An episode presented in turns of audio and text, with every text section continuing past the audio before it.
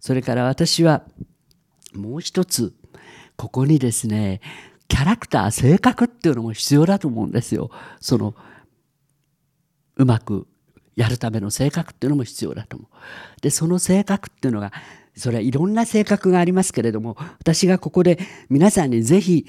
これを機会にやめてほしいっていうのはねなんか文章を書いた時に「かっこ笑い」って書くでしょう。それから「かっこ泣く」とか「かっこどう怒る」とか書きますよね。これ今プロでも割と書く人いるんですけど私これはねこれほどあのあれなんですね根性がないというか腹が据わってないことってないと思うのね。で例えばアンケートを取った時もですね、えー、あなたはなりたい夢がありますか?」って聞いた今の皆さんは誰もそういうかっこ笑い的な答えをしなかったけれども、えー、役者になりたかったかっこ笑いって書くんですよ。それから公認会計士になりたいとあの頃は思っていたかっこ笑い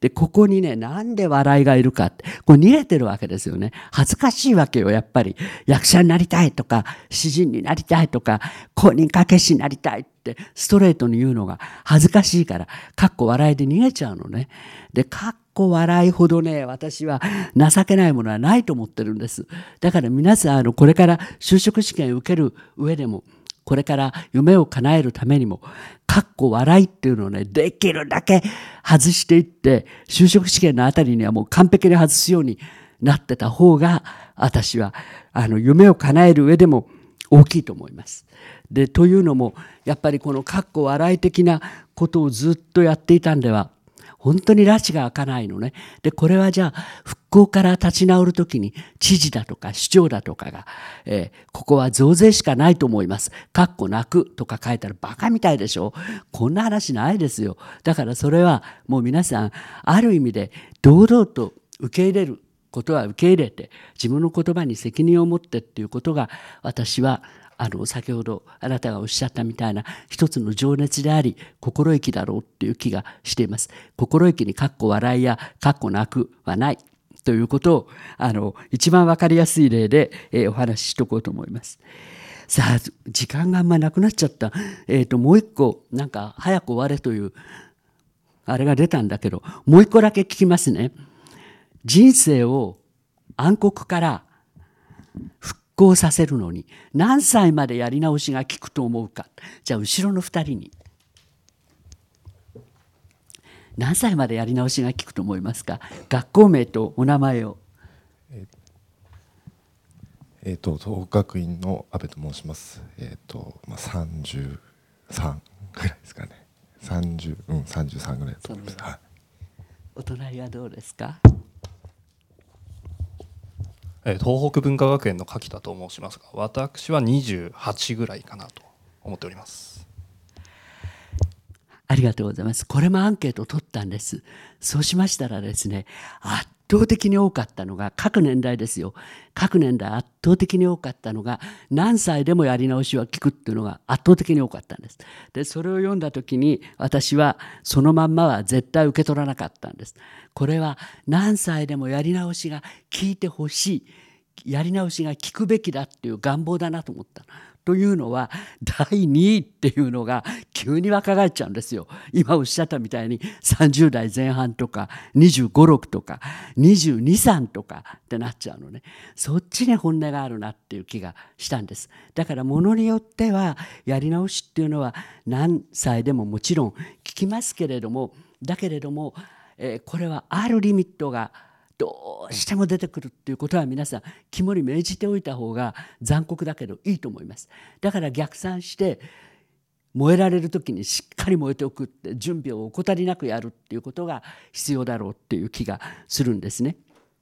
でそれは、えー、私は実は44歳説なんですやり直し。で私のデビューが40だったっていうのもあるんですが44まではやり直しが効くだろうっていうのがある。健城徹さん先ほどの幻冬舎の社長も、えー、30代では早すぎるだろうと40代40半ばぐらいがリミットかなっていうようなことをおっしゃってます。で私44歳説っていうのはなぜかっていうとあの一緒に仕事をやる上司っていうかねこれ会社に勤めるっていう意味だけではなくて私のようにフリーで原稿を書くにしてもプロデューサーや監督が私よりまだ年上なんですよ私が44の時には。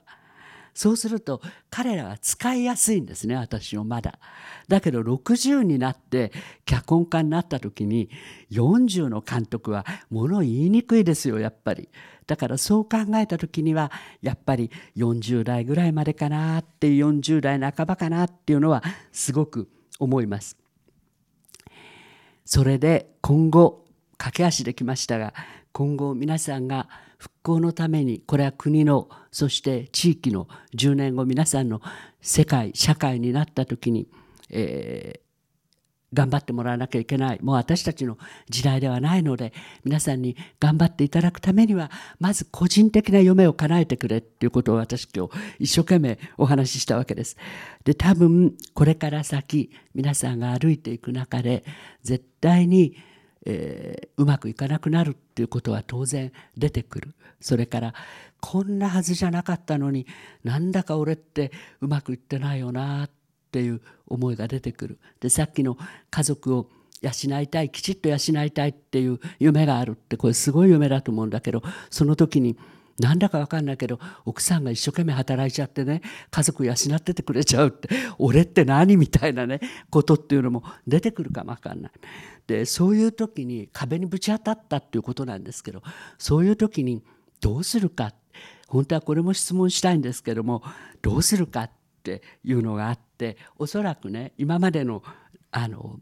私が原稿を書く上で取材した時にはふっと全て忘れてちょっと旅に出てみるとか気分転換をしてみるっていう答えが結構多かったんです。で私はねそれももちろんあるんですが是非ここで皆さんにね一つあのお知らせというかお伝えしたい詩があるんですね。これはあの清岡隆之あ隆之って言って清らかな清に丘ですね、えー、円卓とか江川卓さんの卓です。それに旅行の行って書いて1922年生まれでもう亡くなってるんですけども「アカシアの大連」っていう本をご存知だと思いますがアカシアの大連で「えー、1969年に芥川賞を取った作家なんです。でその作家が、まあ、詩人でもあるんですけども「耳を通じて」っていう詩を書いてます短い詩です。これがね強烈なんですよね。心が裏ぶれた時は音楽を聴くな。空気と水と石ころぐらいしかないところへそっと沈黙を食べに行け。遠くから生きるための言葉がこだましてくるから。心が裏ぶれた時は音楽を聴くな。空気と水と石ころぐらいしかないところへそっと沈黙を食べに行け。遠くから生きるための言葉がこだましてくるから。でこれを読んだ時に私すごくあるショックを受けたんですね。まだ会社員 OL 時代に読んだんですけど。つまりねここまで考えた時にピュッてちょっと休んじゃうのね。どっか行っちゃう。でそこであの気分転換していい状態になればいいですけれどももう一息考えた方がもしかしたら窓が開いたっていうことってあるんですね。だから皆さんあの気分転換して気持ちが折れそうになって気分転換というのもすごく大事ですけれども絶対に何かあった時にちょっともう一踏ん張りこの嫌なことを考えてみようっていうのはすごく大事だと思います一つの方法としてそうすると多分遠くから生きるための言葉がこだましてくるっていうことがあるっていうふうに思うんですね。えー、この後ぜひ皆さんにはあのまず個人の復興をしっかり復興っていうか皆さんはこれからだからあの復興ではないけれども絶対に夢を叶えるっていうことをあのがっちりやっていただいてそして夢を叶えるあるいは叶いつつあるっていう時に必ず元気が出ますから必ず元気が出た時にそれをぜひえー、国や地域や集落やいろんなところに返してほしいっていうふうに本当に切に願っています。で私はあの復興構想会議のメンバーとしてあのやっているんですけども本当に若い人の力これは強力に必要なのねでないと本当に日本立ち行かなくなっちゃうっていうことがあるわけですで私は先ほどすごく嬉しかったのは何人かの方が海外にも出て世界一周をしてみたいってっておっしゃってたけどこの間都立高校生の都立高校白書っていうのが出たらですね留学したいと思わないとかそういうのがですね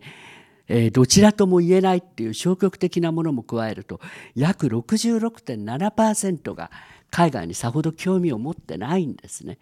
でこれはすごく危険なことだっていうんで石原知事も、えー、予算を強力に組み込んでとにかく都立高校生外に出そうっていう話は今できてるところなんです。ですから皆さんにはあの本当にどんどん海外にも飛び出していってそれでただ海外に行って飛び出すだけじゃなくてそこで得た力はちゃんと日本に返してねで、え仙台にも宮城県にも岩手県にもこの国に返してほしいでそういうものを返せる国っていうのをやっぱり皆さんの力で作ってほしいっていうのが私は強烈にあります。そしてもう時間もあまりありませんが、えー、最後に先ほどの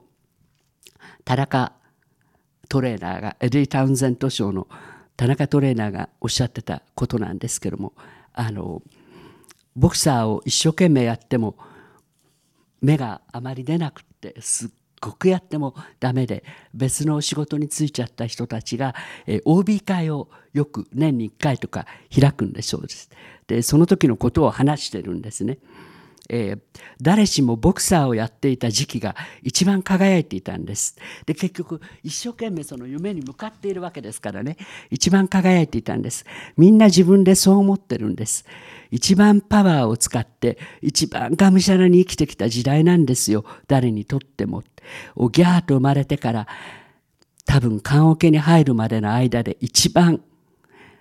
光っていたんです。だから短い人生の中でそんな時期を持てた人間の幸せをやっぱり OB 会で感じますよ。死ぬ時に誰もが、ああ、命削って生きた時期があって幸せだったって思うでしょうって田中トレーナーは言ってるんです。それから先ほど美佐子事務の美佐子会長の言葉でみんなが自分でさっさと決めすぎるって話をしたんですが美佐子さんが最後に私におっしゃってたのがえー、美佐子さんの師匠はボクサーだったんですけどね。師匠は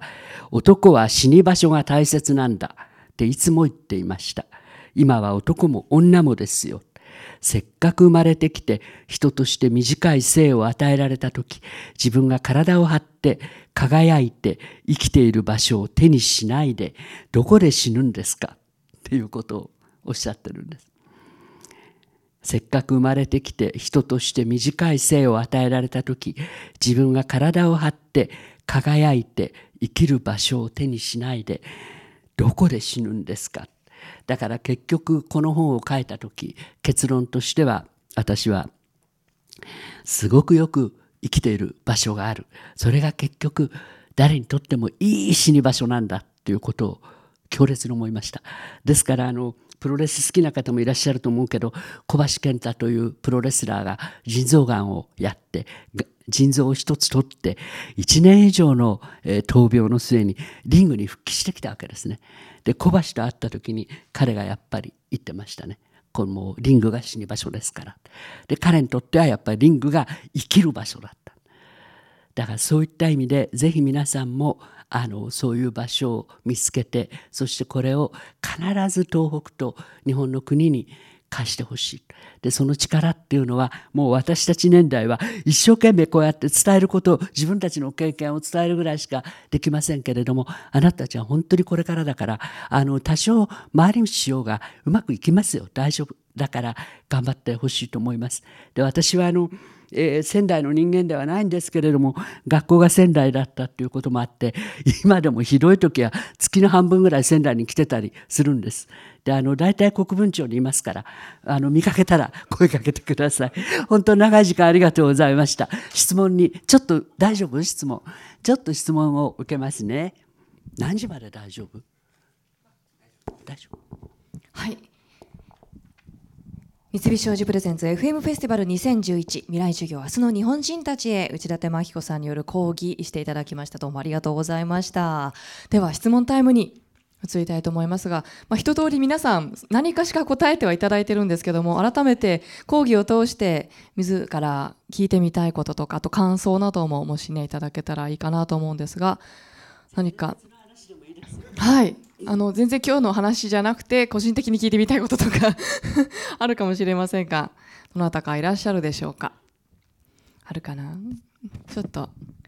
どうしようかなじゃなければですねええ。朝青龍はどんな男だったかっていう話をします。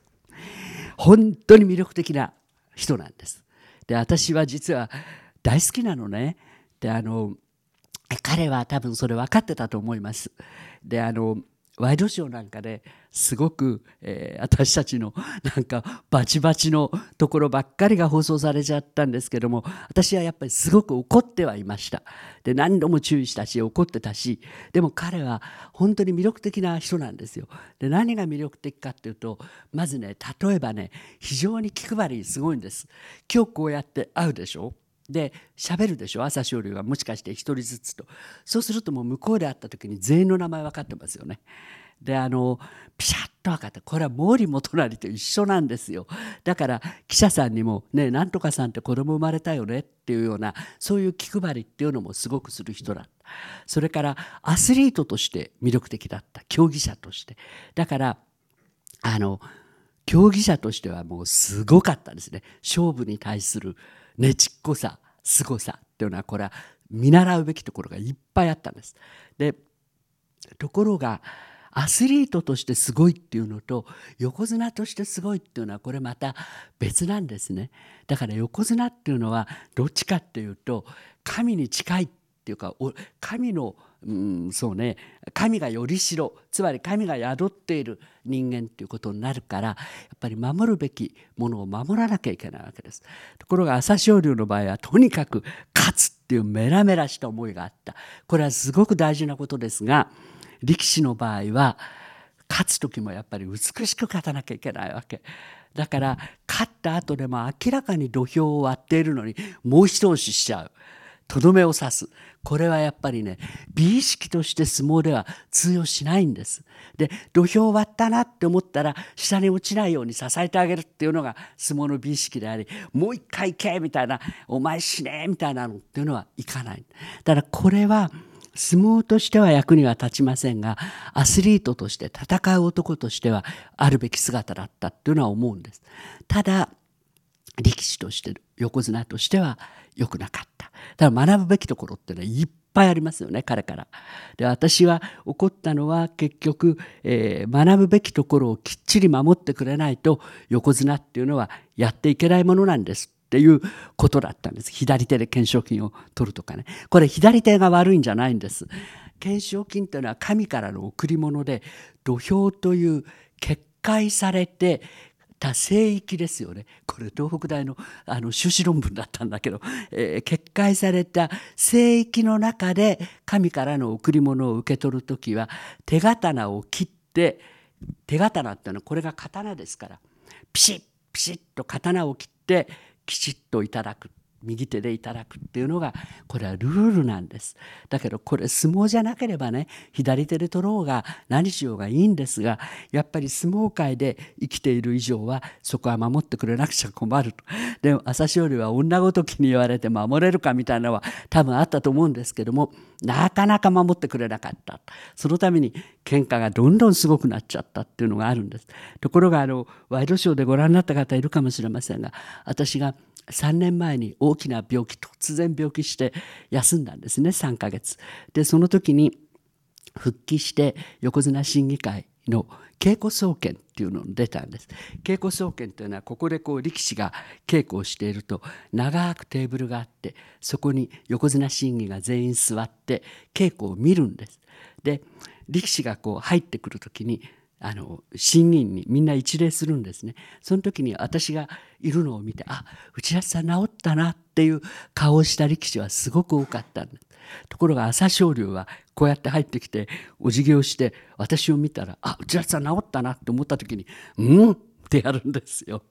であってやるから私もちっちゃく「うん」ってやったんですね。それでもう終わったと思ったら終わった後でバーッと私のところに来てこうハグしてそれで耳元でささやいたんです「大丈夫ですか？もう」って。それで記者さんに何てささやかれたんですか？こっちから見るとキスしてるように見えましたけどって 言うんですが大丈夫ですか？って。で私が「いやまだ声がちょっとガラガラで」って言ったら「その程度大丈夫っすよ」って言ってるんですね。で確かにね男の子としてもやんちゃではあるけれどもあの可愛いところもあってとても魅力的な人でした。だからあのそういう意味では、えー、あの横綱が去ったっていうことはとても残念ではあるんです。だけれどもその逆に今の白鵬ねあの人がやっぱり立派なのはねつい先だってあの白鵬は一生懸命それだけをもしよもし一生懸命それだけを練習すればアーチェリーだったかな？アーチェリーでオリンピックに出られるって言われたわけですよ。で白鵬に「頑張ればオリンピックに出られるって言ってますよどうしますか?」ってインタビューしたら白鵬とっさのインタビューにもかかわらず「日の丸背負って出ようかな」って言ったで彼の中ではもうパッと日の丸背負ってっていうのが出てくるんですね。あれはやっぱり国技である国技の頂点に君臨しているっていう強烈な意識だと思います。だから両方ともすごく魅力的です。で相撲を知らない人っていうのはすごく簡単に白鵬は優等生すぎてつまんないって言うんですけども優等生すぎてつまらないんじゃなくて彼はやっぱりきちっと相撲の美意識美学を理解して、えー、実践している人だっていうのがあります。他にあるなんかこういう話になっちゃったけど。はい。ありがとうございます。思わぬ相撲の裏話というかこぼれ話も聞かせていただきました皆さんね直接質問しづらかったかもしれませんけどもお話ししていただきましてありがとうございました。はい。あもう一個お話ししていただけますか？あのこれもだいぶ前なんですけども皆さんと同年代の時ちょうど同年代の時に私イチローと会ってるんです。それで私野球全然わかんないのね。だけれども一生懸命一郎さんと対談するんで、まあ調べていったりしたんですけども、そんなもんまともに話せるわけがないし、で、あるその対談の時にちょうど22だったと思います。22の時に一郎に私が聞いたんです。あなたはあの何を目標にして頑張ってるんですかって目指す地点は何ですかって一郎に聞いたんですねそしたら一郎がその時に「うん」って言ってあの僕は、えー、対外的にはマイクを向けられると三冠王になりたいとか130試合全部出たいとか言ってますけども実はそれじゃないんですよって22歳のイチローが言ったんです。で私が「じゃあ何ですかイチローさんの一番の目指す地点っていうのはって言ったらですね、えー、分かりやすく言ってしまうと一郎の中には胸の中には自分が理想とするベースボールプレーヤーの像があるんです。打つこと走ること守ることそれから佇まい精神全て心技体ですよね理想とするベースボールプレーヤーの像っていうのがここにあってそれに近づくことが目標ですって言うんです。で私それを聞いた時にこの22歳すごいなと思ったのと頼もしいな日本はって思ったんです。つまり相対的な価値じゃないんですね。誰と比べてどうだとか去年と比べてどうだとかそういうことじゃないんです。常に自分が気持ちの中に持っているその一番の理想像に近づくプレイヤーになりたい。ということを言ってました。ですから今回16本かなんか200安打に足りなかったけども私多分一郎っていうのはあのそれほどショックじゃなく涼しい顔して受け入れたと思います。おそらくその190何本あ180何本のヒットが自分にとっての理想とするプレイヤーに近いあの打撃であれば彼はおそらくとても嬉しく思ってるんじゃないかなという気がします。ですから皆さんもあの今一郎の話ですけどもぜひそういう理想像っていうのを一つ胸に描くっていうのも夢を叶えるためにはすごく必要なことかもしれない思います。はい、ありがとうございます。最後に駆けつけてくれた方もお話一郎さんの話ね聞か聞けましたね。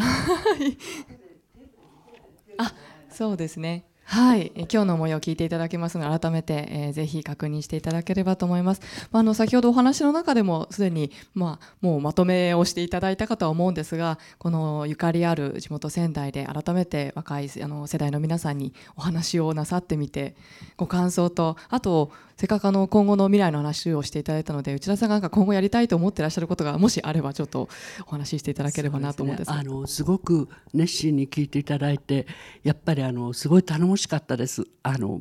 本当に皆さん一人一人の力がこれ考えてるよりかもはるかに大事なんですよ。あの復興構想会議にいるとねよくわかるんです。あの若い人たちの力がどれぐらい大事かっていうの。それをぜひ意識してほしいし今日あの熱心に聞いていただいてなんか頼もしかったしこの後実はもう一回また復興構想会議が始まるんでその時今日のお話を会議でしようっていうふうに思っています。から私自身はあの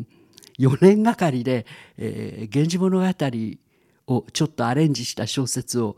書き終えました。でこれが来年出ます。であのやっぱり、えー何か新しいことをやるっていうのはすごく面白いなっていうのは私の年代になっても思うんでただ私たちの年代になると多くの人がもう先がない先がないって言うけど皆さんの場合ね回り道いっぱいできるからあのとにかくいろんなことやって回り道して全部力にしてほしいそして国に地域に村に町に貸してほしいって願ってます。はい、どうもありがとうございました。えー内館真彦さんに大きな拍手をお送りください。どうもありがとうございました。